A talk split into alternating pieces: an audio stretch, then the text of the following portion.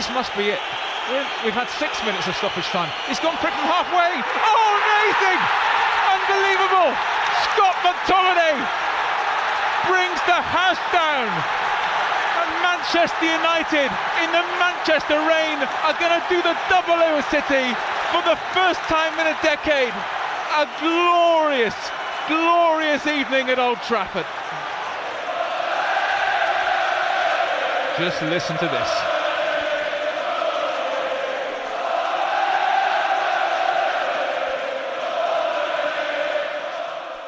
欢迎收听从卡林顿到梦剧场播客的第四期的节目。那首先要感谢大家在前三期的节目当中对于我们的一些支持以及是一些建议啊，我们会在稍后的节目当中、以后的节目当中都会去做出相应的一些改进。那我们的呃第一期到第三期的节目呢，是我们第一个以青训为主题的这样的一个连续三期的一个节目。那呃我们当时也说到了，那我们这个播客呢会是以青训作为基础，以以青训作为我们的源头。那当然我们的聊的内容呢也不会仅限于青训的一个内容。那我们今天。呃，在第四期的节目当中，就会聊到一些更广泛的一些东西。那首先要来介绍一下我们今天的三位大咖、三位嘉宾。那么首先第一位凯强啊，这个大家应该都很熟悉了，他的微博的名字是曼联球迷频道啊，大家应该是都有关注。来，凯强先跟大家打个招呼。呃，大家好，我是曼微博曼联球迷频道的博主啊，大家就叫我凯强就好了。OK，那第二位呃是欢迎战情史，他的微博大家应该也是都很熟悉，红魔战情史来跟大家打个招呼。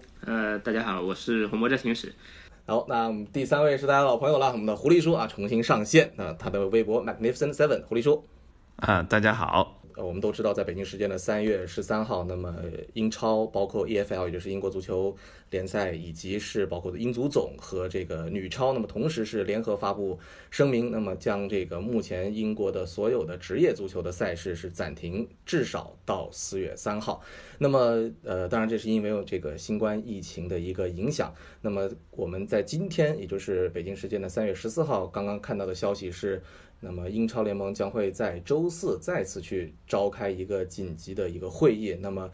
有可能就是要商讨那么英超接下来整个的一个走势了。那其实呃，我们本来在之前谋划这期、策划这期节目的时候，也在讲到说，那我们会呃聊到新冠疫情对于足球的一个影响，但是呢，我们不想把它放在特别重要的一个位置，但是。呃，在我们录制之前，那么整个的事情突然就变得明朗化。那么现在所有的比赛也都是暂停了，而且从目前情况来看的话，短时期内恢复的可能性应该说是很低的。那所以，所以，所以呢，首先我想听一下各位对这件事情有怎么样的一个想法和判断。那还是从凯翔开始吧。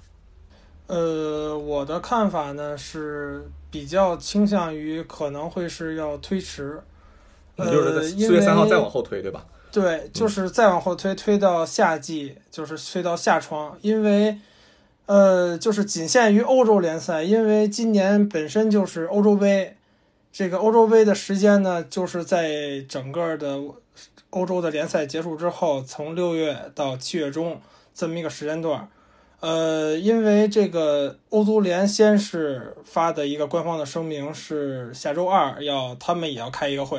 现在不光是英超，他们周四开会，这个欧足联也要开会。欧足联商讨的呢，肯定呢就无非就是三项，就是欧洲杯是最大的一项，剩下呢就是欧冠和欧联杯，就他是可能是肯定是要负责他的欧洲的这些赛事嘛。嗯，所以说他如果要把欧洲杯，如果啊这个过跟这个各方的推测来讲，是最有可能是往后推一年，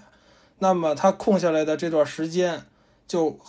很有可能是安排，比如说是，我也看有那个，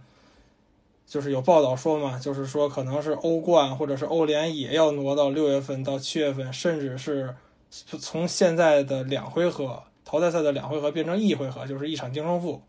是这么一个情况。所以我觉得，因为从现在往后的英超的场次应该是还有九场。嗯，所以算下来，如果这个可能，比如说赛程紧一点，一周双赛或者是两周三赛的话，可能就是应该会差不多能在一个一个多月一点吧，差不多一个半月会结束。所以我也比较倾向于是推迟，而且这个对于英超的这个小球队的门票嘛，也是就是说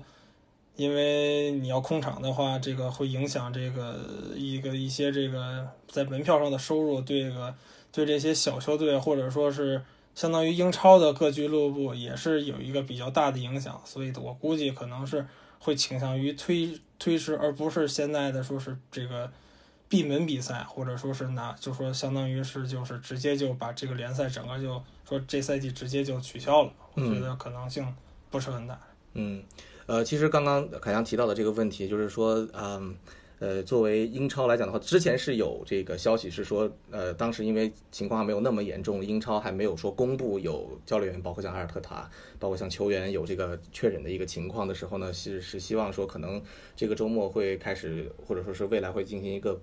闭门的比赛，那么当然这个情况下，当时是提到了说，第一，首先，呃，俱乐部会希望说还是在有球员的呃有球迷的情况下进行比赛，因为所以英国的足球的文化，当然从全世界的足球文化文化上来说，他们都在强调一句话，就是没有球迷，足球什么都不是。那当然这是一个感性的角度，那当然从理性的角度来说，凯江刚刚也提到了，就是一个收入收入的一个问题。那这个问题可能在英超的球队，尤其是豪门的。呃，这个身上体现的并没有那么的明显。那么在英冠当中来说的话，那么除去了那些因为降级头年或者头三年，那么会收到这个所谓的就是降落伞政策，也就是英超的这个呃这个转播权的蛋糕啊，还会分给他们一些来缓解这种财政压力。那除了这些俱乐部以外，其他的英冠俱乐部的这个门票的收入应该也是接近占到了三分之一往上走。在英甲和英乙，这个数据要达到三分之二。所以说，如果说让英甲、英乙这些俱乐部去。空门去闭场呃，这空场闭门比赛的话，那确实等于就是说难听点就是慢性自杀，所以这是一个不太可取的一个策略。那当然，呃呃，可能从某种意义上来说的话，就是凯强所说的延期是最好的一个选择。但是现实允不允许就是延期去比赛？那詹廷史你怎么看？呃，我个人的看法可能是这样的。首先，我同意这个凯强说的，因为我我认为三周基本上是不可能重新开始这个比赛的这个状况的。呃，因为我们我们自己从从我们自己这边开始就可以看出来，这个三周，呃，即使是以我们我们这里进行这么强强硬手段的控制的话，三个礼拜其实也只是一个缩减的作用。那像英国现在做出的政策的话，我觉得可能别说三个礼拜，我觉得最好的情况下三个月能够恢复进行一些比赛，就已经是一个非常好的后果了。他们他们可能相对来说手段比较消极了。那那如果我们要判断接下来的呃走向的话，可能要考虑一个是呃最重要的可能是多久他们能基本控制，能让比赛恢复过来，不管是空场或者不空场。呃，我个人觉得就是如果超过六个月，那这个东西的影响就太大了，可能呃超超越了足球的那个范围。呃，我们现在可能讨论的就是他在三个六三个月到六个月之间，他能够基本控制。那这样的话，就是说三个月可能是比较好的一个结果，就是说。呃，他们在六月初左右可以基本控制，那比赛可以基本恢复。呃，这个样子的话，就是，嗯，看看看他们具体的情况。比赛如果能够恢复，球迷呃这个比较难讲，要看他具体的情况。呃，如果球迷能够进来，那可能只是一个前后呃时间紧急的问题，呃，影响不是特别大。但是如果来不及比赛进行，或者只能空场进行的话，对所有的整个欧洲的俱乐部的经济的影响应该是非常非常大的。呃，之前 CT 也说到了这些呃收入之类的。那我觉得是这个样子，就是对于呃欧洲比较经济比较状况比较好的俱乐部来说，它的呃支出应该都是比较固定的，它的这些球员成本啊、俱乐部的维护成本啊，这些都是比较固定的。那它可能每年的收入的呃在前面的一部分应该就是。来支出这些固定的支出，那如果到了之后再有额外的收入，就会变成转会费。呃，那那按照这个逻辑去考虑这个问题的话，就会出现这样一个问题，就是有钱的俱乐部转会的收入变少了，然后那些本人就没有什么转会收入的俱乐部，他少了这笔钱，就很有可能他他就是经济上会出现一些问题，他就可能在接下来的的时间要通过卖人来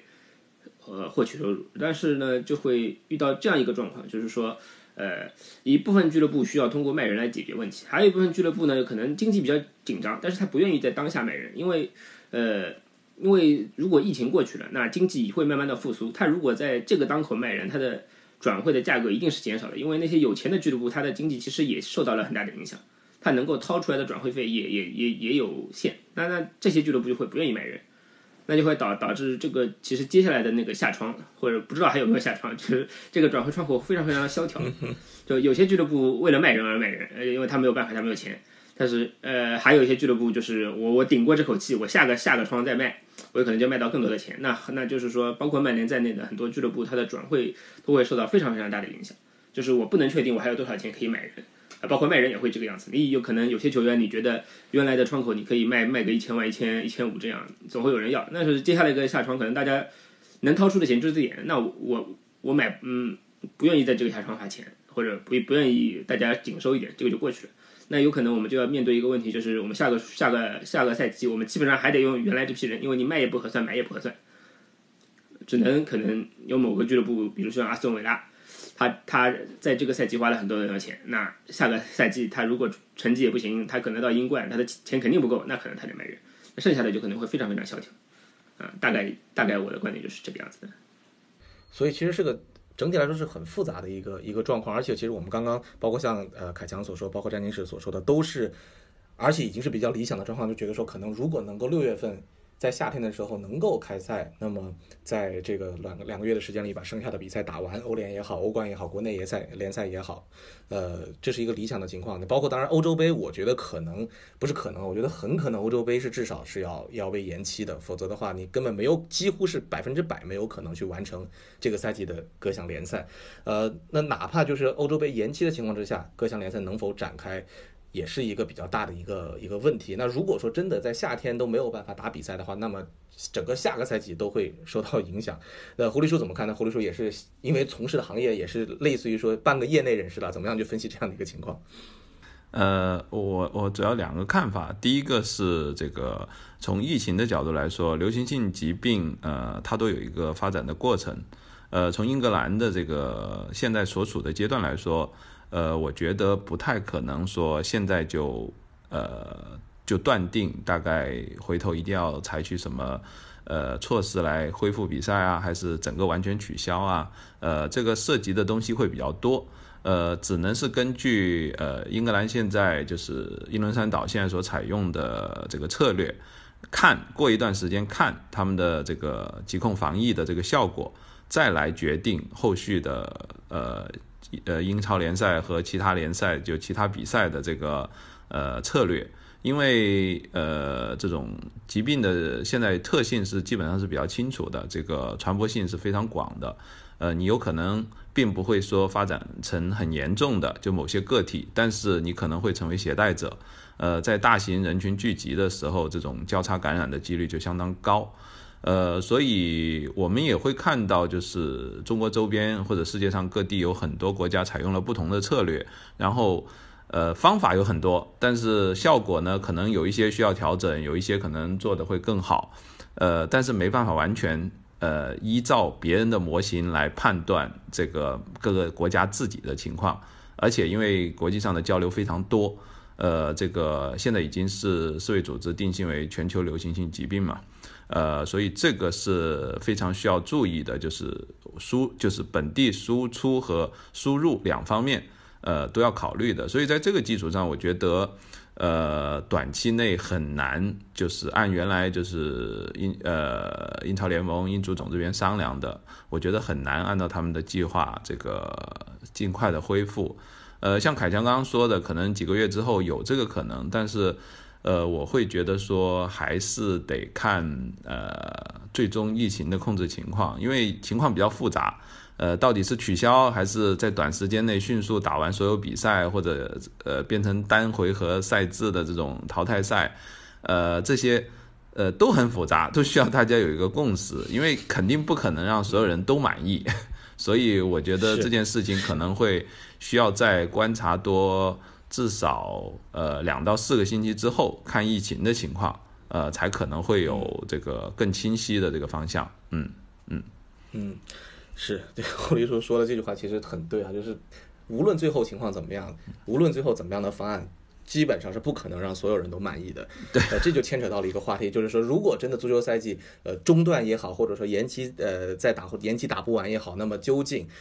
呃。排名怎么算？这个各种资格怎么算？降级怎么算？呃，今天我们看到这个在呃英国的《太阳报》上，这个西汉姆联俱乐部的副主席啊，Karen Brady 啊，布雷迪女士呢，写了一篇非常有意思的文章啊。她建议说，也不叫建议啊，她觉得说，那么现在这个情况呢，呃，会导致所有的联赛直接就呃截断啊，这个赛季就就此结束，那么一切是推倒重来，这个赛季等于没踢啊，这个。呃呃，该降级的也不用降级，呃，该拿冠军的也拿不了冠军，呃，这个其实当然我们我们会作为曼联球迷，当然我们这几天也会开很多的玩笑或什么，但是正经来讲的话，我觉得，呃，布雷迪女女女士说的这种情况，我觉得是呃发生的可能性应该也不会太大，因为这个确实从无论于情于理好像都不是很合适啊。呃，嗯，我觉得吧，就是。呃，肯定是不大合适的，因为甭管怎么样嘛，这都是球队整个一个，就是相当于是大半年、大半赛季的付出，所有的人的这个这个辛苦吧，就是能甭管是好是收获的满意还是不满意，就是有这么一个结果吧。你说直接就取消了，说。不踢说这个整个赛季作消，这个这个这个作废就就就就完全没有，那么肯定是对球员来讲就是一种不负责任的这种，就是不太负责任的这种的这种这种这种这种言论吧。但是呢，就是说，呃，他提出这种方，就是能说，就是人家不可能说，因为这说出这种话来就是一种不负责任，咱就说就完全就是否定，但人家肯定是要基于。一种思考就是说，为什么会去就说我把这个事情说说联赛作废？那么就是说，因为现在没有办法说，首先就是降级，甭管是降级还是欧冠的这整个的这个这个这个前四，还是联赛冠军都没有真正的说，比如说我就肯定就前四了，这个后面都不用比，我就能拿冠军，就降级就怎么着？所以就是说。一切都充满变数。你说你能拿冠军，那我觉得也有必，对吧？比如说，就说利物浦，那这个你说能不败，就说有的球迷就说啊，我们利物浦这赛季能不败夺冠，但是你看这个又输沃特福德，对吧？这个又是这个接二连三的这个欧冠和这个足总杯都都被淘汰。就是说，所有说足球的这个时候显得格外的圆啊，就很就很圆。就是说，你你你你保不齐它会发生什么样的事情，对吧？曼联这个这个现在的战绩也是慢慢慢慢的向好，这个大家也没有说说一定就是说能从一些苗苗头上说就能推到结果，说这个球队就能变成什么样的。所以说这个事情很很复杂，就是就说嘛，就跟疫情一样，就是很多事情很复杂，你不能说。从一从一个角度就能把所有的问题就都解决了，就说还是狐狸说的那个吧，就是没有一个方案是能让所有人都满意的，所以就是怎么说呢？嗯，我觉得吧，就是可能如果控制的最好的话，就是把疫情能控制到最好的话，我估计可能还是要会推迟，可能的概率会比较大。当然，这个你要说可能说。闭门或者说怎么着的也会有，但是我觉得我的看法可能是推迟的可能性会比较大，就是无论如何都会打完啊，无论你用什么样的方式打都肯定会打完，嗯，对，这是我的一个一个一个观点吧。其实我看到有一个呃，有一种这种所谓的推荐的一种呃解决的方式是呃不降级，那么从英冠直接。呃，这个让现在前两位的利兹联和西布朗呃升上升上来打一个呃二十二队的一个英超的联赛，然后并且在这个为了压缩的时间，那么要要这个把把联赛杯取消啊，然后这个呃，其实这个是挺矛盾的，也是一件事情。第一，你要是把欧洲杯移到了明年的夏天，那么你整个的赛季就是。而且你开始的时间可能还会比较晚的，所以说你又是一个时间很紧的一个赛季。那你英超突然又二十二支球队，所以所以其实这个策这种方式，我觉得可能到最后实施的可能性应该也也不会太大。詹金是怎么看？呃，我的看法可能觉得就是，呃，第一，这个疫情的这个控制的结果，现在我们都没法预测。呃，推迟推迟是已经是大概是个最好的结果了。但是，呃，目测来看啊，就是他能把接下来的赛季打完呢，我觉得可能性不高。就是你推迟之后能打多少场比赛，这是一个问题。我看到一个比较觉得比较可行的方案是意甲的那个，好像是意甲联盟的那个主席说的提提出的那个方案，就是它可以进行一定程度上的季后赛，就其实类似于英冠升超的那个呃附加赛一样，就是你几支成绩成绩接近的前面的打前四排名赛，后面的降级赛，对 你，你只要比如说，呃，利物浦拿冠军，那你看曼城有没有意见？曼曼城觉得他还有机会追，那你们俩打个附加赛呗，对吧？你所有比赛完不成，你争四的球队哪些球队打了？对，然后然后你看争四的球队，争四的球队这些哪些球队觉得自己还有希望的，对吧？大家打个附加赛，然后然后再看看结果。保级也是这个样子，那你至少至少大家还是用实力去说话，用足球去说话，用足球去解决最后谁是排名高的问题。那那那你完全结束掉，真的是你说发冠军发给利物浦，讲道理，虽然我们是曼联球迷，但讲道理，他这个冠军其实确实和快要拿到了没什么区别。但是但是但是，毕竟和他争夺冠军的是曼城，曼城还没有完全失去，那就要看曼城愿不愿意了。那那就让足球说话，我觉得这就是一个比较比较大家能服气的。你既然觉得你比别人强很多，那你就跟他踢一场，对吧？对，这是我的观点。对，战经史说的这个让我让我让我想到，还有还有建议是学 NBA 啊，打季后赛第一打第八。嗯 对，啊，要不要打这个个七场四胜？法这个七场四胜制，呃，按照这个说法，曼联打打前六球队这么强，搞不好，对吧？对总冠军。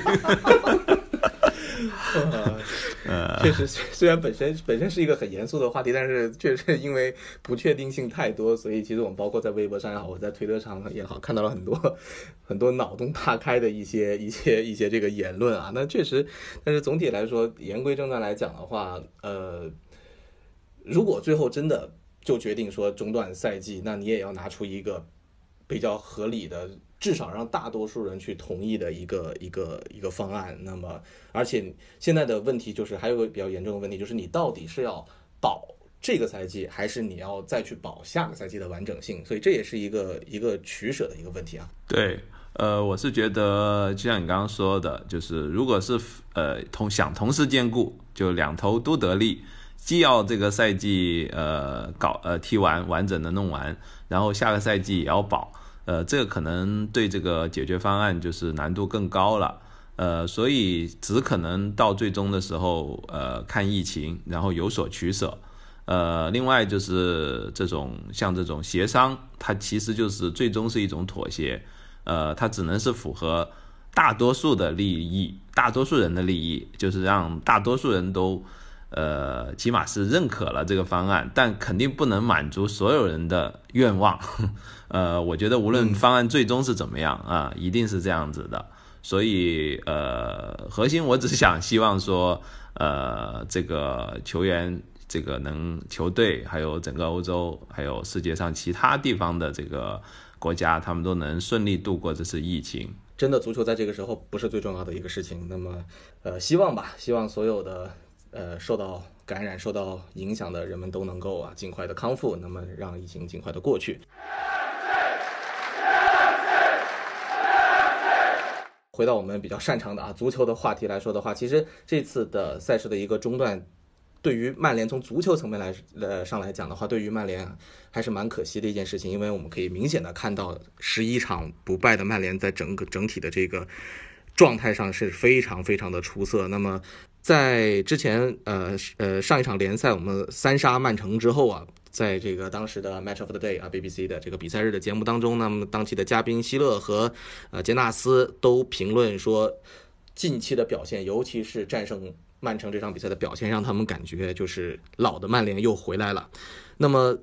各位觉得这个究竟是他们讲的是非常有道理的，还是说现在讲言之过早了一些？因为我们还都清楚的记得，在上个赛季欧雷刚刚上任的时候，那么也是一波十一场不败，而且是呃之前是一波连胜啊。那么到了后来出现了一个非常巨大的一个滑坡。呃，凯强先跟大家来分析一下，你觉得曼联是不是真正的就已经走到了那样一个拐点，已经是拐过这个弯了？呃，我觉得可以说是。呃，能看出就是拐弯的这前兆，因为现在就是因为疫情嘛，你戛然而止了，这个就相当于刚看到一点这个这个眉头，但是现在又断了。但是我为什么说能看到一点眉头呢？就是说，呃，不光是就是说球队这个阵容，或者说是球这个这个这个教练的战术上，就是说从一点就是说这个现在球队的这个精气神，就是说现在球队很有拼劲儿，就是说你在场上的人的状态，就是你能看得到大家都很拼。这个无论是前场这个中场的这个弗雷德呀，这个像现在伤员复出的这个麦托米内啊，就是大家都很拼，就是每球必争。这个呃前场丢球立刻就地反抢，像后场就是整个大家就是团结一致，就是一块上一块下，就是步调都是一致的。这个就是说是在从赛季初到这个连胜之前，中间有很大一段是。球队有一些迷茫，就是有一些不稳定性，就是一好可能踢两场比赛两连胜，或者是踢好了两场比赛，而突然的联赛可能就是输给了什么水晶宫啊，什么就就就莫名其妙就就就就就短路一场，完之后又好两场，而又又又又短路了，就是整个的球队这个反正就是这个这个这个上下的浮动比较大，但是从现在开始就是。可能这个经历了这个冬歇期的这个可能两周的这个调整之后，大家现在的无论是身体啊还是精神状态，应该是大家整个队伍应该是一个向心力很强，整个都是向前，步调非常一致。对，是这么一种。而且为什么能看出说老曼联又回来了？就是说感觉就是有那种对强队的统治力又回来了，就是所谓的对，就是说的这个 Big 六的这个战绩嘛，就是也。就是说，你能看得出来，就是说，在强强对话上，就是已经不是说像前几年那种，就是一说踢曼城啊，就可能就有点犯嘀咕。这个咱们是这个，甭管是赛前毒奶怎么说，哎呀，就有点不太看好。这个现在呢，你就会看出，就是说我在没踢之前，我就觉得这个比赛可能是是一个焦灼的状态，是平局，有没准我们可能会一球或者是两球的这个。获胜，所以就是说，就是这是我能看出来，就是老曼联的那种，就是那种拼劲儿又回来了。呃，这个确实是，呃，当时杰纳斯在节目里面也讲到说，他最后最后的结语就是说，他可能在赛季前半赛季的时候，他看到曼联的比赛，那么。呃，曼联的球员在上场的时候，他可能是呈现的一种状态，就是说，哎，我们希望今天的这个排兵布阵，以及是今天的这个技战术安排，能够起到效果，那是一种这种希望的状态。那到了现在看到曼联球员上场，那么是一种很明确的，就是说我们很有自信，我们今天百分之百能够拿下的这样的状态，就是像你说的这种，呃，精气神儿方面的提升是非常非常之大的。那战定是怎么来看？就是你觉得，就是目前来说的话，近期这一波的。呃，不败当中展现出的最大的一个利好的方面，或者最大的正面的这个印象是什么？嗯，是的，就是说，呃，我是这样觉得，就是这段时间曼联的表现，尤其是球员精神状态和这种争胜的欲望上表现出来，确实是非常像以前老一代的曼联的状态。但是，我觉得如果直接去套用一个老曼联的概念概念去说这支球队的话，可能压力太大了，因为老曼联可能承载了太多东西，比如说冠军啊，争在整个英超的统治力啊。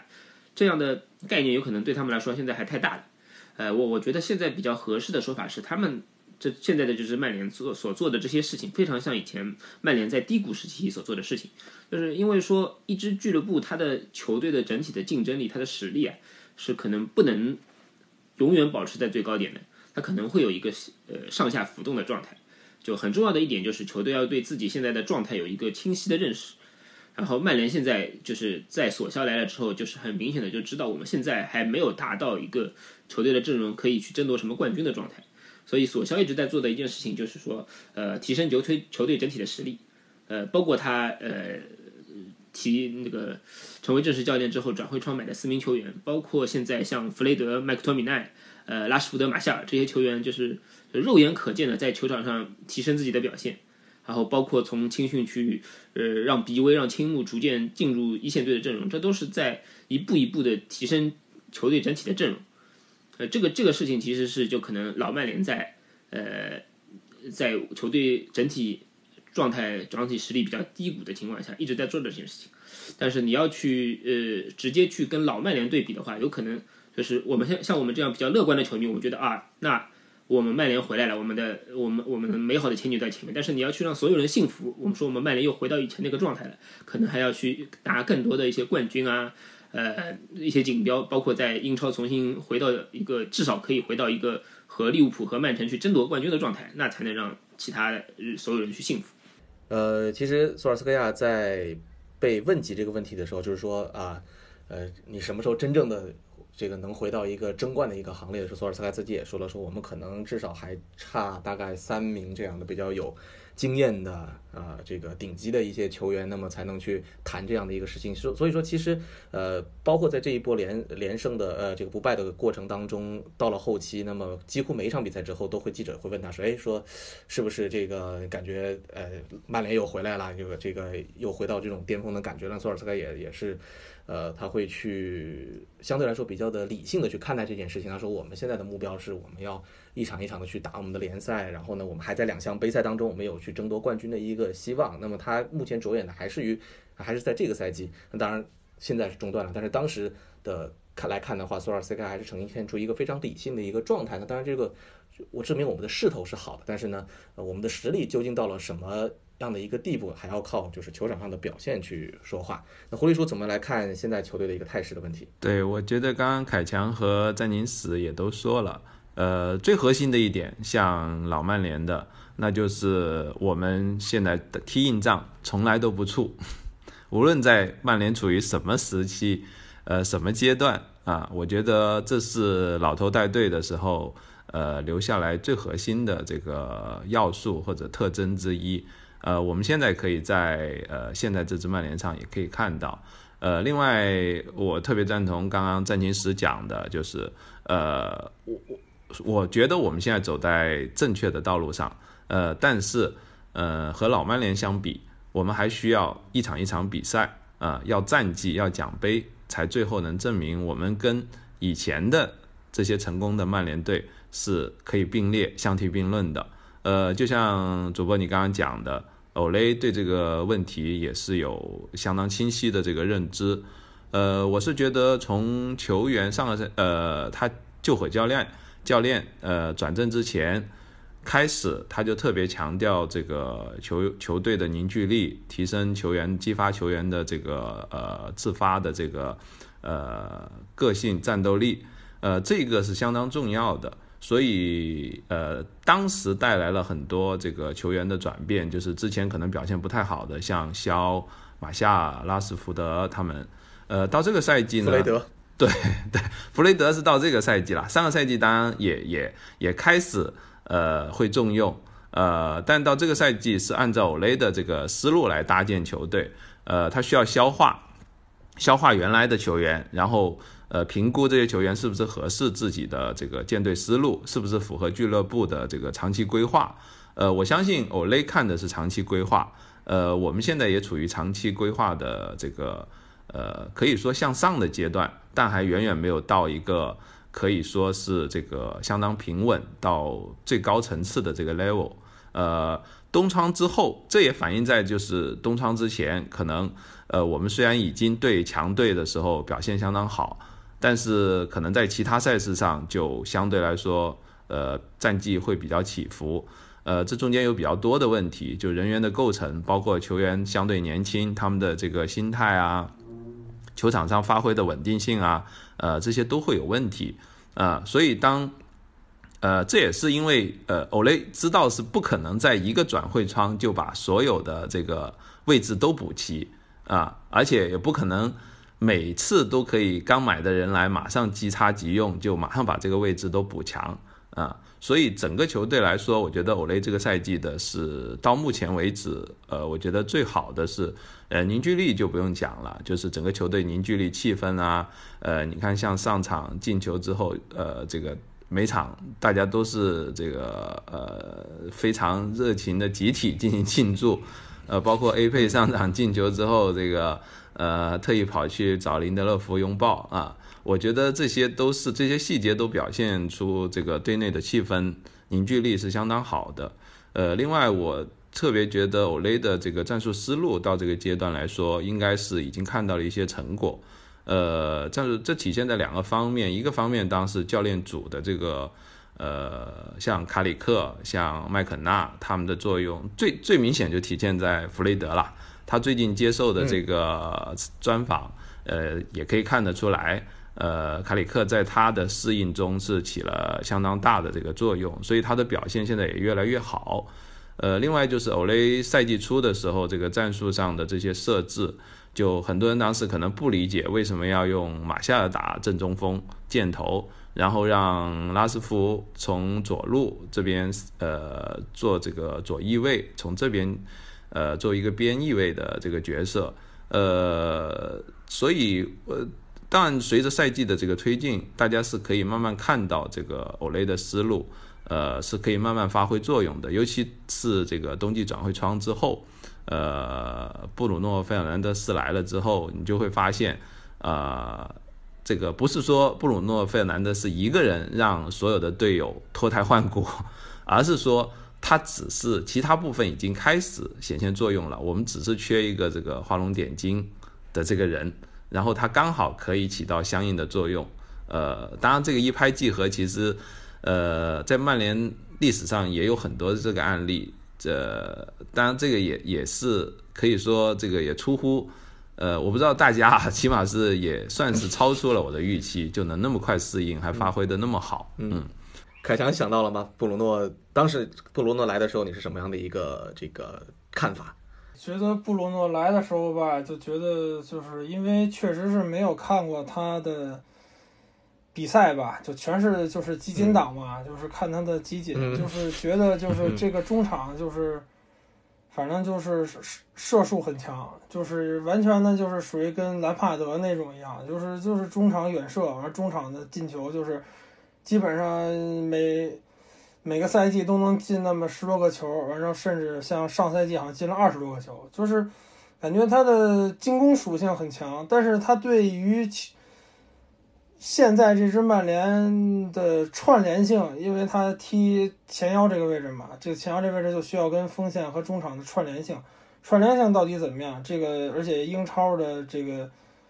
身体对抗啊，这个强度上来讲，跟葡超啊，跟就是相当于是英超的特有吧，就是它的对抗性，尤其对这个可能一些。比较倾倾向于有这种身体对抗的这种球队来讲，拼拼身体的球队来讲，可能在在这个前腰这个位置，直接对方的后腰和这个中卫这两条线之间，可能会受到一些的这个，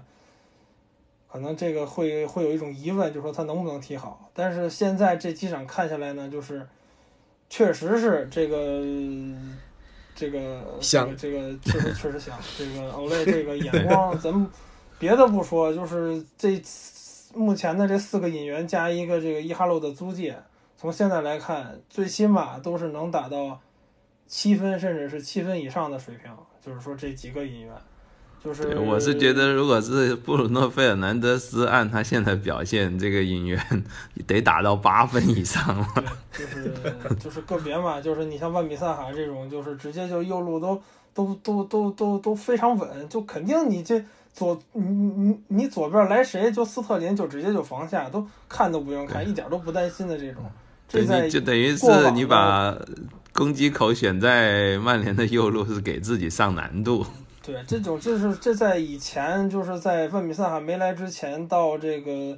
可以说是到这个加里内维尔这个之后，就说就说相当一段时间内吧，就是你会觉得右边路可能是有时候这个大瓦伦的时候，就是你会觉得就是可能就是有各种各样的问题，你会觉得哎呀这个。右边路这个情况怎么？但是现在就说，你看这个整个的球队的这个，对他已经成为球队的强点了。对，嗯，就是有强点，就是整个无论是这个伊哈洛也是，就是他租借过来，就是虽然是临时的，但是就是说这个整个的这个跟球队的磨合上，而且他自身的这个调整的能力上，也是最起码能在中锋这个位置上能，相当于是。在杯赛上能打首发，在英超上基本上替补上场三十分钟到四十分钟，最起码能能作为一个支点，能牵扯，能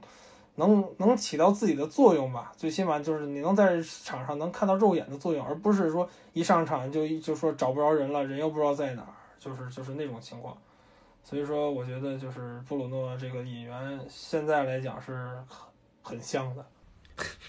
是，呃，其实，呃，刚刚胡律师也提到了，说可能，呃，把这个整体的二月份开始之后的状态的一个非常巨大的一个提升，完全归结于布鲁诺一个人，应该也是不合适的。但是确实可以说，包括这个索尔斯盖自己也承认说，布鲁诺的加盟激发了其他的这个身边的所有的队友的一个呃战斗力也好，或者说激发了全队的这样的一个精神的精神力也好，那他确实在中间发挥了非常非常重要的一个作用。呃，其实我。之前也在想这个问题，就是说，在我看曼联的这么长的时间里面，呃，似乎还真是很少有球员能够说起到一个初来乍到就把球队的整体的战力提升到一个新的高度这样的一个例子。可能能想到的，坎通纳或者范尼，这是我能想到的。呃，詹金史有没有这样这样的去想过？就是哪哪个球员还会有这样的一个一个能力？呃呃，如果是从我的角度上，可能我记忆比较深刻的，应该还是范佩西。就是范佩西那个赛季，范佩范佩西那个赛季来到曼联之后，我看球有一种恍惚感，就是我觉得就是只要范佩西在场上啊，这个球我们知道会赢的，踢得再难看我们也会赢的，只要范佩西在场上就可以了。就直到直到纳尼那一脚被红牌罚下去之后，那我我才属于在那个赛季开始清醒过来了啊，原来原来不是万能的，该输就还是会输的。呃，这大概是最真的是一个人就能解决问题的一个。当然，现在布鲁诺真的是感觉就是可能在布鲁诺来之前，我们会觉得就是看集锦或者看他在葡萄牙比赛的那些那些状况，你会觉得这个球员可能在就是一个嗯，在八号位或者在前位置上一个在进攻三区转化非常强的球员，就是他可以拿到球之后转化成关键传球，可以自己射门。可以说，当然对曼联来说，曼联在前腰上原来的那那那几名球员，可能我们比较糟心。那他来了之后，我们觉得会他会在这这些部分上帮曼。但是事实上，他来到曼联之后，他的你会感觉到，嗯，他有一种就是核心的自我评价的感觉，就是他他始终去要求要要指挥队友跑位，就是他踢出了一种核心的感觉。这即使是在葡萄牙队，他基本上也不太做这么做做的事情。所以我觉得就是。呃，他可能不光是他的能力和曼联的这个呃搭配的关系，还有索肖对他的要求的关系。就是你可以明显的感觉到他在球场上不断的跑位，不断的触球，不断的去帮助队友。你他就是他让整个曼联的比赛的节奏变得很快，然后让所有队友都能更好的发挥了。就是可能弗雷德，比如以弗雷德为例，弗雷德可能在从我我仔细想了一下，他大概是从呃就是二零一九年的。呃，十一月到十二月开始逐渐的发挥的越来越好了，但是我们还是经常会发现他被其他球队针对，因为他的体型的关系，经常被针对。但是自从布鲁诺来了之后，你会发现弗雷德踢球其实变得轻松了，因为布鲁诺快速传球之后，让弗雷德减减少了很多需要持球转身这些这些动作，去减少了他被针对的模式。就是布鲁诺来了之后，他用自己的一种。核心的踢法去帮助了所有的队友，嗯，所有的队友都发挥得更好的，就是我觉得这个其中和和他自己有关，和索肖以及整个教练组对整个球队的战术的要求都是有关系的。对，而且就是像布鲁诺，他不光就是说场上的这些技战术的作用，就是说他整个人也是相当于是咱不能叫儿儿魔梦吧，最起码就是说他是。想来曼联，完了之后他想为曼联踢球，他有嗯，对，他是一种主动向曼联靠，就是我我愿意为曼联踢球，我愿意就是为，就是说咱不能叫技术扶贫吧，就是说我愿意去带动身边的队友去去去去这个去去去串联，对我愿意百分百百分之一百二十的 付出，把能量就全部转化出来，这自己甭管是场上还是场下，像这个冬歇的时候，就是说跟这个。球员呀，开始就是私底下开始这个这个这个关系处的就非常好，跟这个达洛这个天天这个车接车送什么，就是跟弗雷德呀这些他们这个葡语系马夏尔，这而且他这个马夏尔啊，就是对马夏尔，对你这个对啊，他是一个一个一个法国的一个葡萄牙的语系也不一样，就顶多就是英语嘛，就是沟通，但是就是说你能看到就是他跟整个队里头的这个这个人，甭管是场上的。踢球的位置的衔接，还是场下的凝聚力的衔接，还有就是整个场上的调度上来讲，他是非常愿意去配合的，而不是说我来了，我就是大牌儿，我就五千五百万，我这个怎么能说队内这个身价最高吧？最起码我是这个怎么着怎么着，我就说，哎，你就得把球传给我，哎，你就得听我指挥，怎么着怎么着的，就是他会有一种。就是怎么说呢？就是你能看到的那种，就是所谓的 Ole 自己说的嘛，就是说他会挑选那些愿意为曼联踢球的人，而不是说是光买一些 big name，买一些就是堆大牌儿，我就是摆一堆这个纸面上的纸牌。你看我这个豪华的锋线、豪华的什么后防之类的，他不会是这种的引援的构成。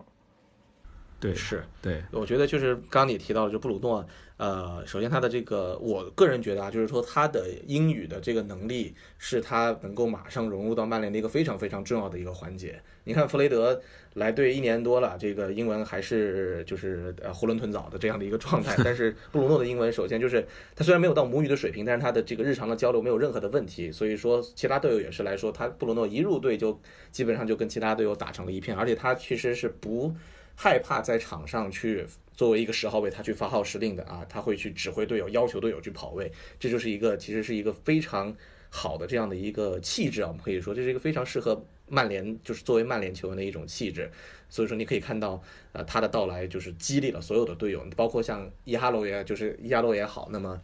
呃，我觉我记得啊，就是他当时压线租借加盟的时候是。被非曼联，甚至有一部分的曼联球迷啊，是在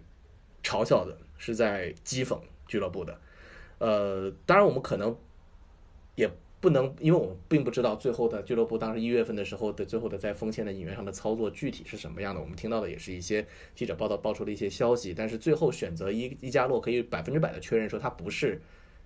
呃首选，这是可以肯定的。但是他是一个非常好的一个选择，那能够打出现在的一个状态，也可以说第一。因为他自己本身就在圆梦，这个是一个他个人的一个梦想，来曼联效力，从小就支持曼联，所以其实这又回到我们之前讨论过的一个问题，就是说所谓的索尔斯克亚讲的这个 DNA，不仅仅讲说所谓 DNA 就是我一定要必须是我自己本俱乐部培养出来的青训球员啊，必须这个这个呃非青训不用，那他所需要的所谓 DNA DNA 是指的是。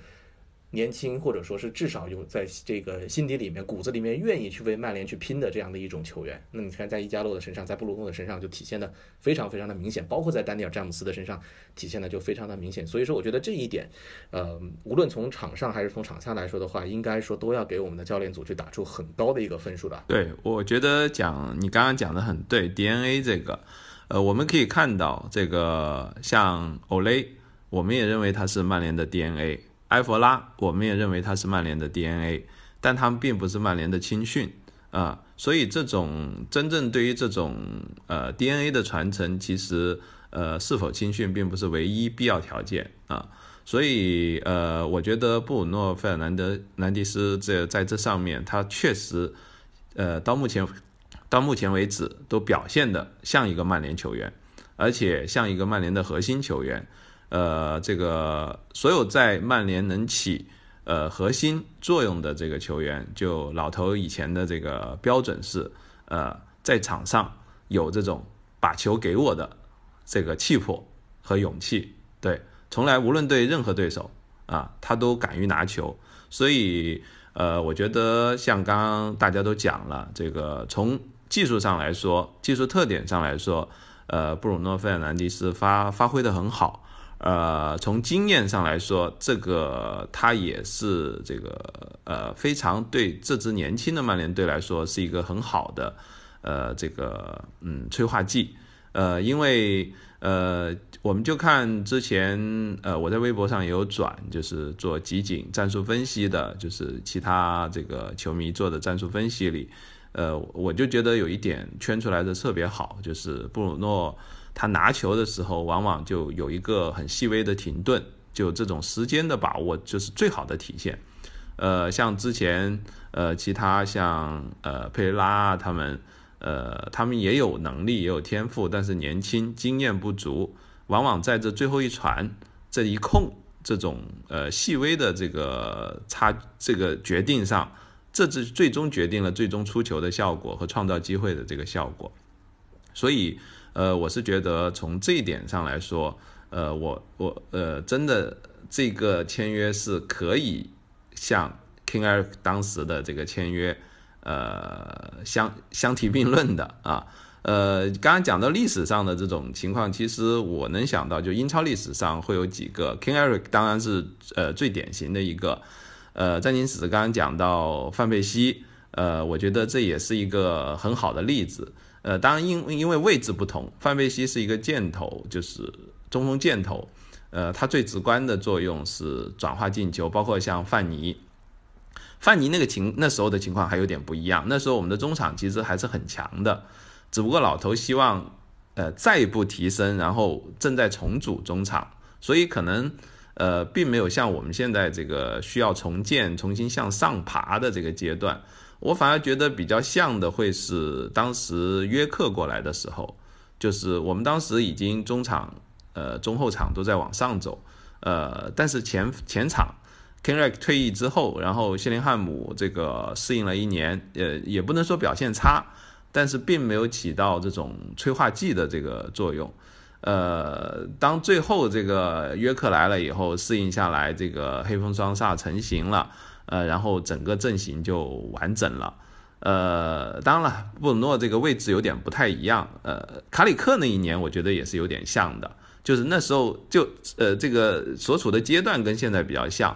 就是当时这个其他的这个呃环节，其他的这个位置，慢慢的这个正在走向上的这个趋势，然后卡里克来了，正好就帮助整个球队就成型了。所以我觉得这几个可能是我能想到的相似的这个例子。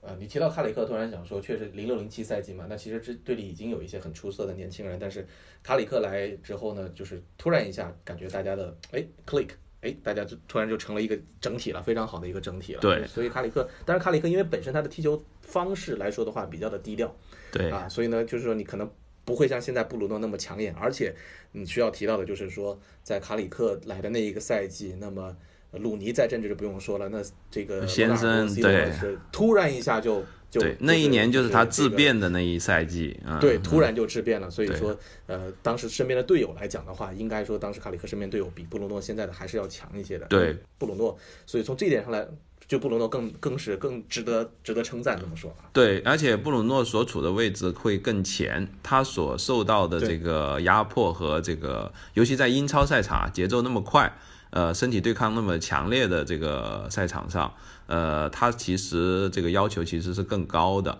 啊，呃，然后他呢，他所表现出来的这个适应，甚至这个发挥是远远超过我们最初的这个想象的啊，因为尤其是其实球队，呃，从战术结构上来说，为什么？呃，这个呃前期的时候，呃拉什福德受伤之前，我们的打强队很好，然后打弱队可能总是有些起伏。呃，这个这个位置上的这个缺失，就是布鲁诺现在这个位置上的缺失，其实呃也是一个很重要的原因啊，就是他能带来经，除了带来能力之外，还能带来经验，这种时机的把握。尤其是拉拉什福德受伤以后，这个前锋的话。呃，欧雷斯其实换了这个踢法，这个 Pen A 就变成了呃双前锋要拉边。那这个对于双前锋如果拉边的时候，这个他们之后的这个链接的这个人，前场的这个人，就是我们通常说的十号，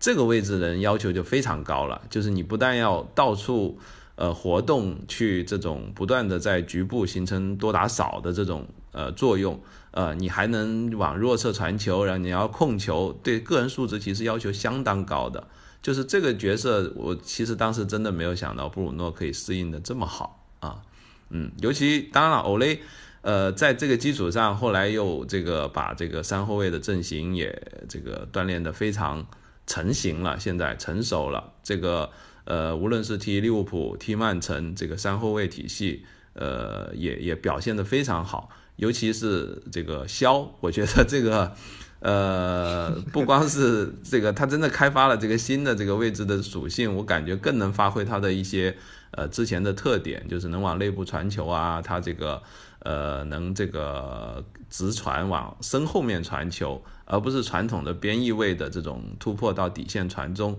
他的特点其实能发挥的更好，所以我觉得这也是 Olay。呃，整个这个和教练组在整个舰队思路和战术设计上，慢慢现在看到了他们最初设想的成果。就赛季初的时候，我记得当时有很多人，呃，成绩不稳定的时候，就在说欧雷没有 Plan B。当时我的看法是，你如果 Plan A 都还没有练好的话，你的 Plan B 其实是没有意义的所以我们现在是 Plan A 成型了，所以伊哈洛过来也很清晰，就是我们的目标。呃，当然就是伊哈洛最终成型，可能也有很多偶然的因素，但是我们也可以看老头经常就说的，就是在老头的网上，他绝对不会说只有唯一的一个目标。当你不成了，你就要马上去做第二个选择。其实不在于当时你选择那个人，而是在于你选买了这个人之后你怎么用。我觉得这点在弗雷德身上也能很好的体现，就是教练组当然也在他身上倾注了大量的这个心血，呃，包括普语的沟通啊这些啊，所以他发挥的越来越好。我甚至觉得现在球队里的这个。呃，中枢最重要的就是，其实弗雷德就是起到零六零七赛季卡里克所起的作用了，嗯。我们之前一直在分析，包括布鲁诺啊，包括我们前场的这个现在展现出来的一个活力。那么其实。与此同时，那么在这十一场不胜的这个过程当中呢，后防线的表现的提升也是这个肉眼可见的。那刚刚不败提到了这个 不败啊 呃啊对对对不败不败，进了二十九个球，只丢了两个球，而这两个球大家想一想，一个是罗梅罗的，首先那个球犯规啊，那门将开大脚的时候球还在滚动啊，在罗梅罗那个球出击也是莫名其妙，确实啊。那另外一个是德赫亚在在古蒂森丢的那个球，对，也是有点莫名其妙。那除此之外没有丢过球，呃，所以说后防线也是完全完全值得去表扬。那第一个就是刚刚胡律师提到的，时不时的去辩证打强队游戏啊，辩证一个三后卫。那么卢克肖的这样的一个神奇的一个一个转变，发现发现仿佛找到了自己最适合的一个位置。那另外，可能我就是想听听各位对于啊我们的这个 slaphead 啊马大头的一个看法。我觉得马马奎尔在呃目前的情况来看的话，第一值回身价，第二的话也配得上队长的袖标。那凯强怎么看？呃，马奎尔肯定是怎么说呢？这八千万吧。呃，你说值不值八千万？咱们先不提，反正最起码他来了之后，这个球队的整体的后防线就是，呃，可以说是上了一个档次。这个比上之前他没来之前，就是首先就是有，首先马奎尔到了之后呢，就是咱们的头球，首先呢是有了一个很大的保障，就是甭管是防空还是。就是像人家从这个这个这个四十五度斜吊啊，甭管是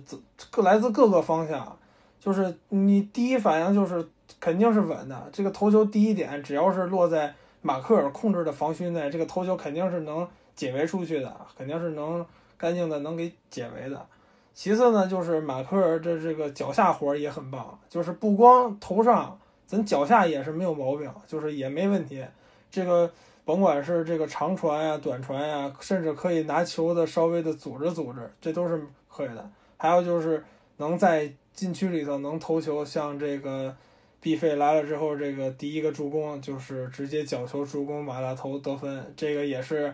来来的时候，这个我们想在说明书上看到的一点就是马大头能经常的能能在这个角球上能多得分，这个确实是能给自己开了个。头球的账户吧，这个在这个英超上，之前是在那个那个那个足总杯上自己脚球那个脚底下那么一踢，但是那个是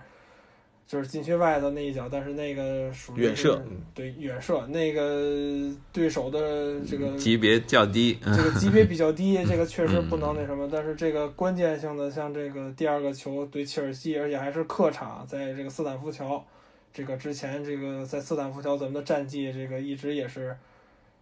各个时期的战绩都不是特别的好，所以就是说能在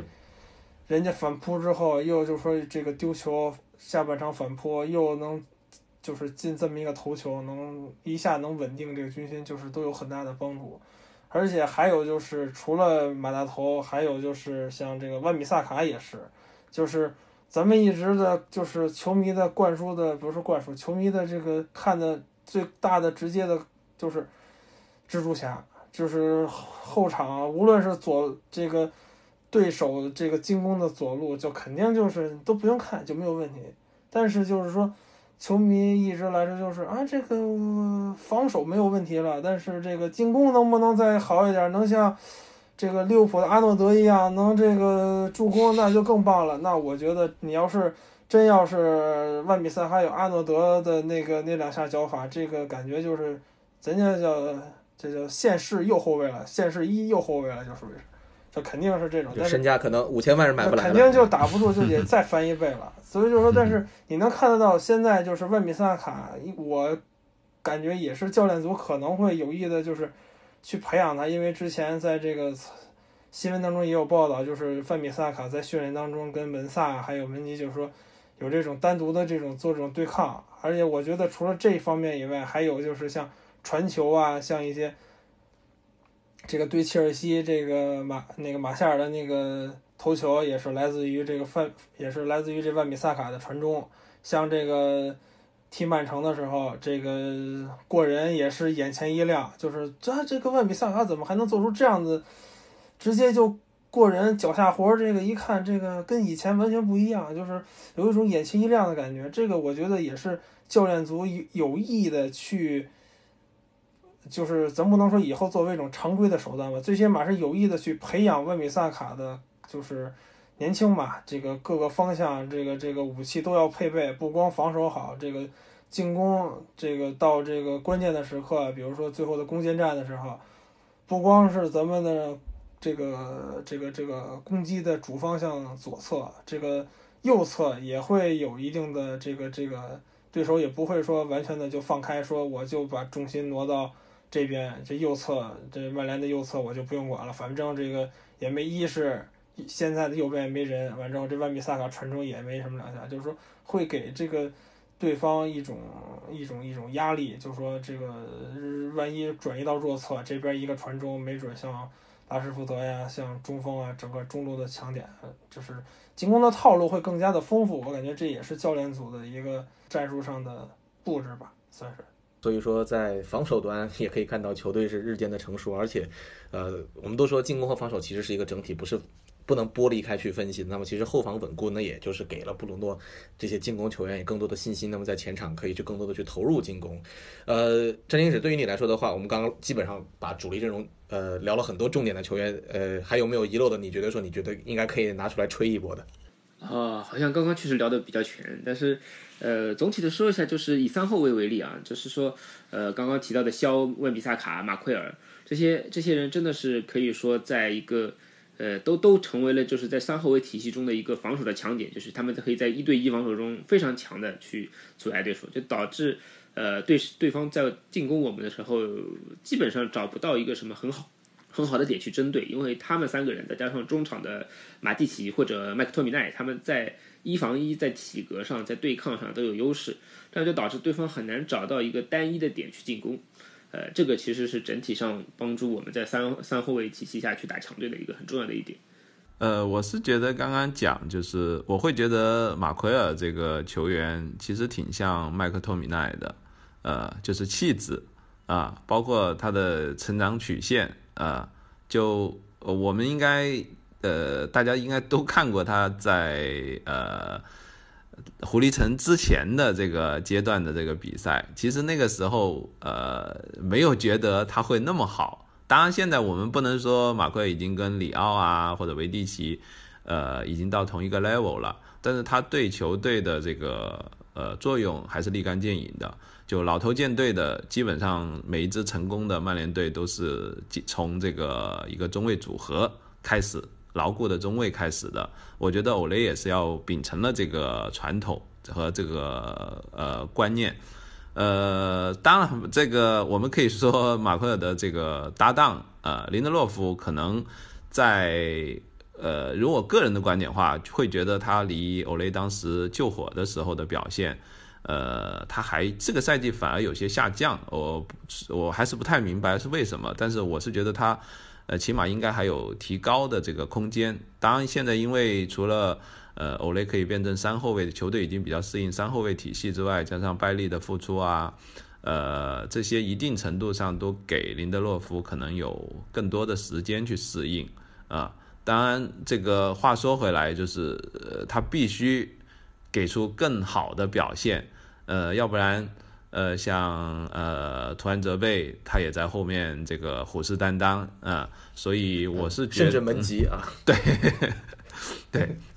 所以呃，我是觉得这一点呃是呃可能在后防线还可能会有提高的地方，呃，然后万比萨卡这个位置，就是我想说，欧雷其实是一直我们前三期节目是有提到，呃，，Olay 对 Rini 的呃这套科画足球，他其实是也是很推崇的。呃，我记得他当时去这个挪威回挪威执教的时候，他是把呃邓普西就原来球队的这个执行科画足球的这个两个教练带回去了的啊。然后呃，他一直都是比较。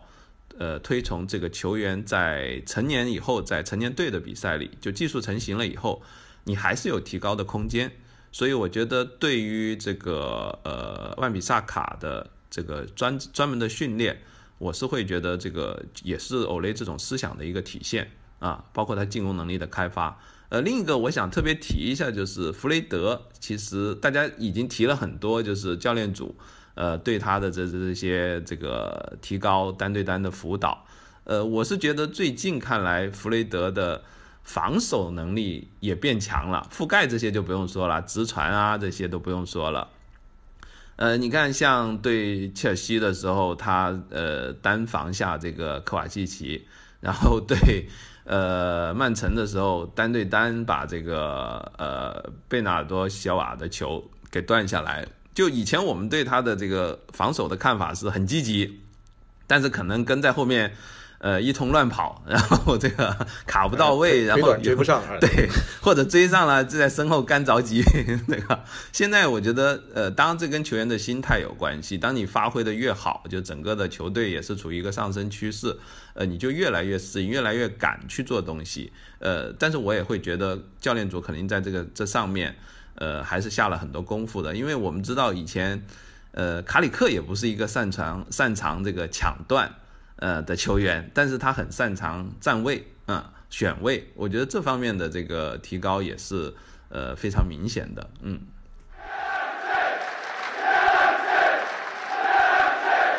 其实从大家刚刚聊的这么多的情况来看的话，现在我至少。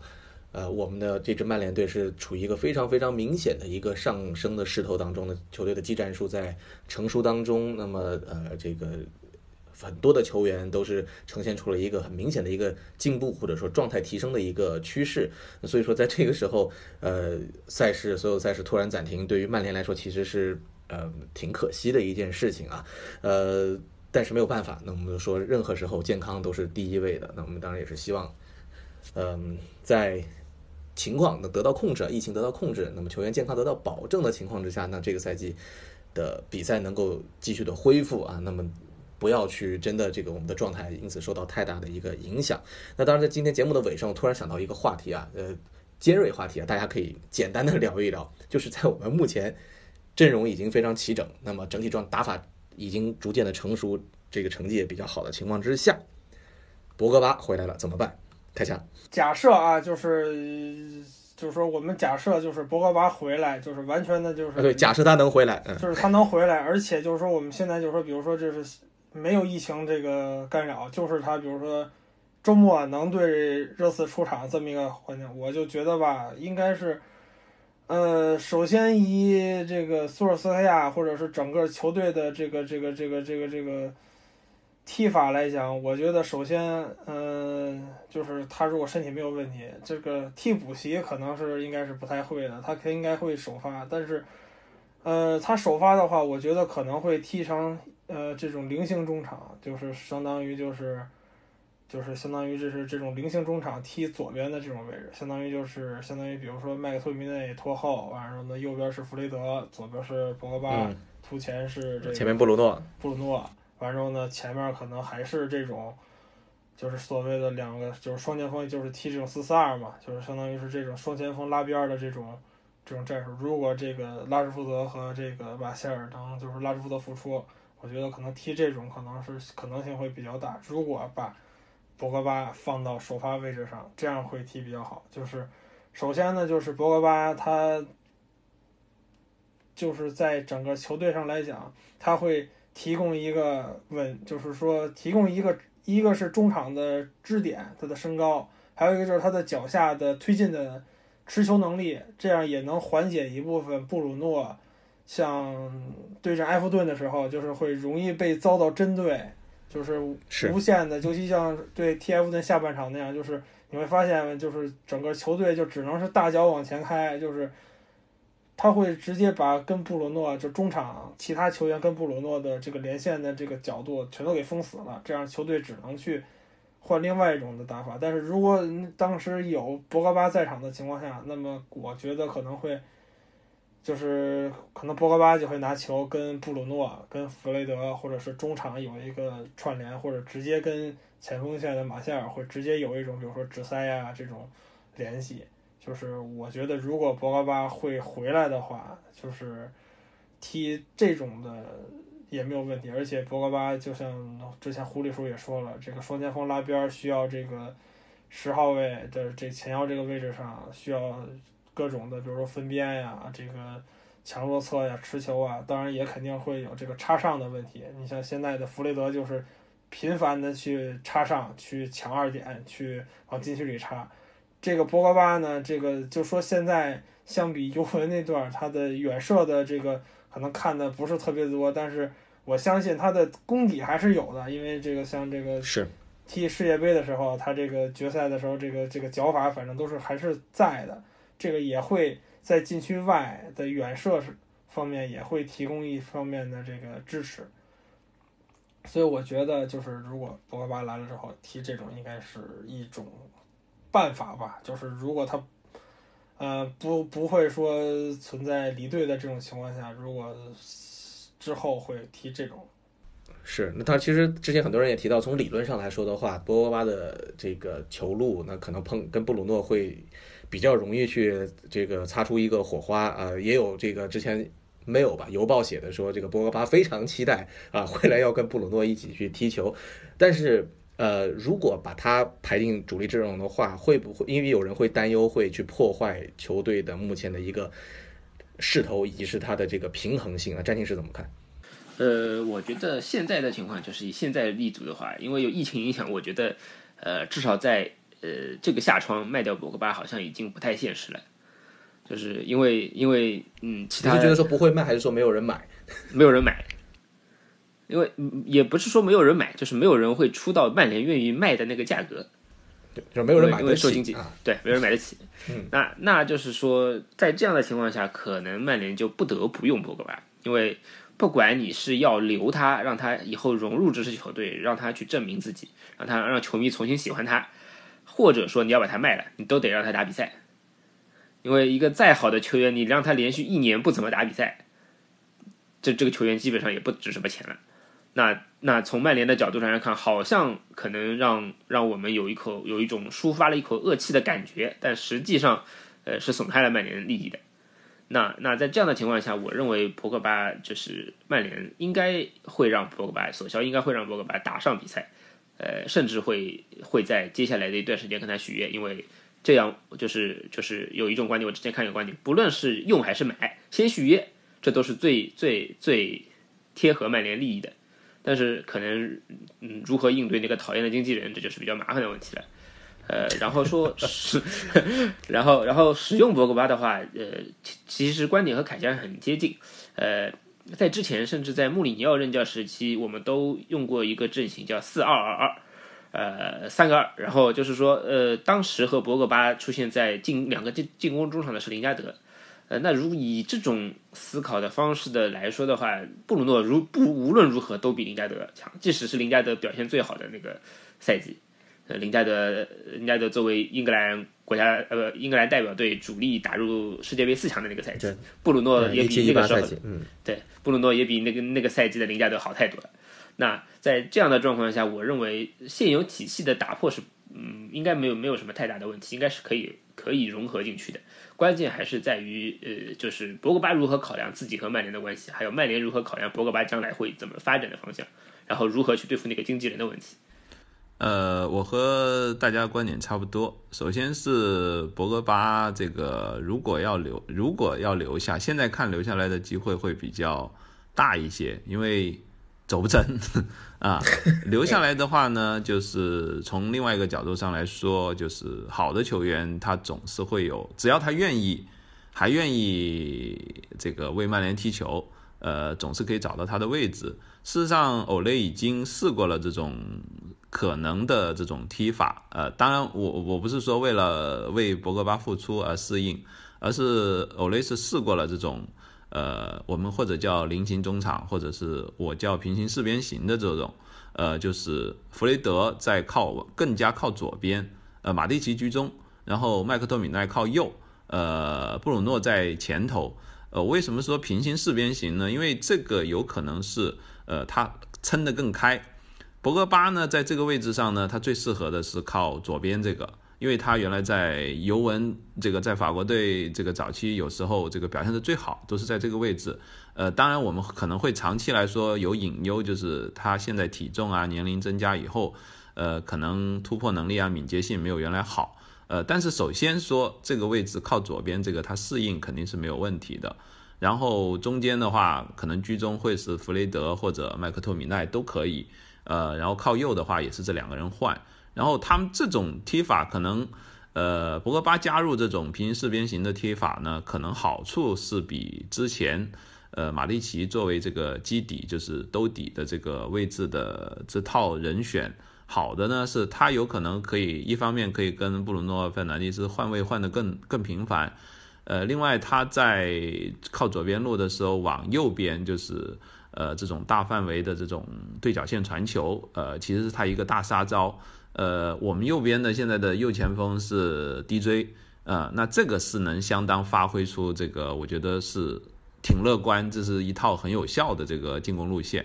啊。所以理论上，我是觉得要让他回来踢球，甚至对现在的呃踢法呃适应，甚至起到一些好的这个表现，应该是没有太大问题。呃，可能更核心的就是在于呃跟他以及他的经纪人 是怎么来 确定啊这个去留的问题了。嗯嗯。嗯，确实就是可能综综上所述，综合大家所说，就是只要博格巴能够安安心心的为曼联踢球，呢确实他的能力和球技来说的话是完全没有问题的。当然，就是呃其他场外的东西呢，就是另外去讨论的一个东西。那其实，在前阵子这个呃索尔斯克亚和拉伊奥拉的这一来一回当中呢，其实我觉得他处理的也是也算是挺不错的啊。那么，尤其是球队在这个上升势头的时候。最不需要的就是，呃，类似于拉拉伊奥拉这样带来的一些所谓的负面的流量啊。那对于俱乐部这样一个目前一个团结向上的状态来说的话，呃，是不允许也不希望有任何的这样的一些声音的一些出现的。当然呢，现在因为疫情的这个原因，疫情的出现，那么所有的计划也好，或者说所有的甚至是夏天的转会安排也好，都会受到一个影响。那究竟博格巴是走是留，或者说我们球队的整体的技战术怎么样去发展，呃，可能。就只能是我们这走着瞧了啊！可能俱乐部也没有想到会有这样的一个状态的一个一个出现，变数就很多了，变数就很多啊！你包括夏天的这个转会期，到底是呃桑乔，如果博格巴不走不走，那么有没有人有没有这个资金去买桑乔，或者有没有资金去买格拉利什，或者说究竟是不是要买这样两名球员？这都是之前都是记者的报道，都是外界的猜测。我觉得呃，接下来还是具体要去看呃。俱乐部的一个考量，但是如果说啊，我觉得说以现在目前曼联的一种状态也好，一种走势也好的话，我觉得对于球员的吸引力依然是不在话下的。那只是说欧雷会不会怎么样去调整自己的转会的路线，或者说去怎么样去坚持自己在一九年的夏窗和二零年的冬窗啊，去这个非常非常成功的这一些引援，我觉得呃总体来说的话，应该说可以，大家可以对接下来的曼联有更大的一个期待。那当然。前提是我们希望这场疫情赶紧的过去。好，那么我们这一期的从卡林顿到梦剧场的播客呢，也就到这。再次感谢三位。那么我们也是希望在呃因为疫情没有球看的这个期间，能够更多的去推出一些节目，能够跟大家去分享啊。好的，那么我们下期节目再见。再见。再见。